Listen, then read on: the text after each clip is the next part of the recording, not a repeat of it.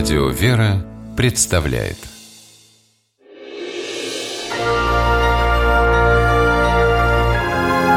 Герои моего времени.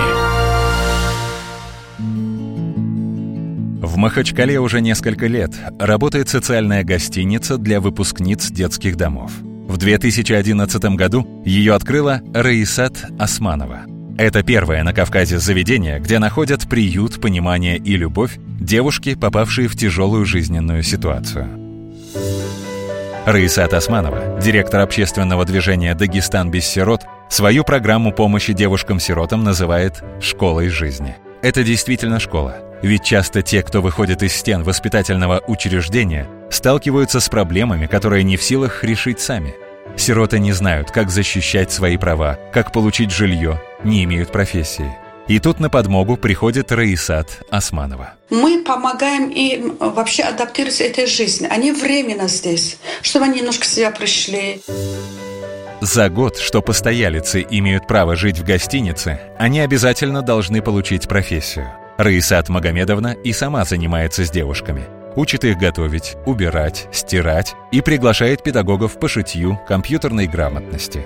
Обучают в гостинице и оказанию первой помощи детям, потому что многие сироты – молодые мамы, которых выгнали из дома мужья, рассказывает Раисат Османова. Просто над девочками издевались э, мужья. Ты же сирота, тебе некуда идти, придется терпеть. Они как могут терпели, терпели, а когда-то же терпение лопается. И вот э, эти девушки оказываются здесь. Гостиница – это обычная четырехкомнатная квартира. Раисат Магомедовна снимает ее на деньги меценатов.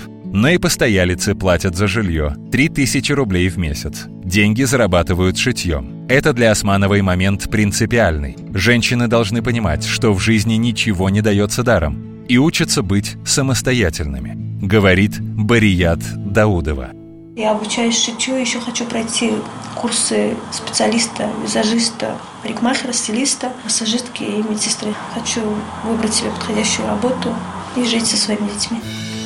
За пять лет существования гостиницы 36 женщин смогли начать жизнь с чистого листа. А та, что помогла им в этом, уже думает о создании большого пансионата, в котором жили бы и старики, и дети-сироты, и инвалиды. Трудности в достижении этой большой цели, конечно, будут, но они Раисат Османову не пугают.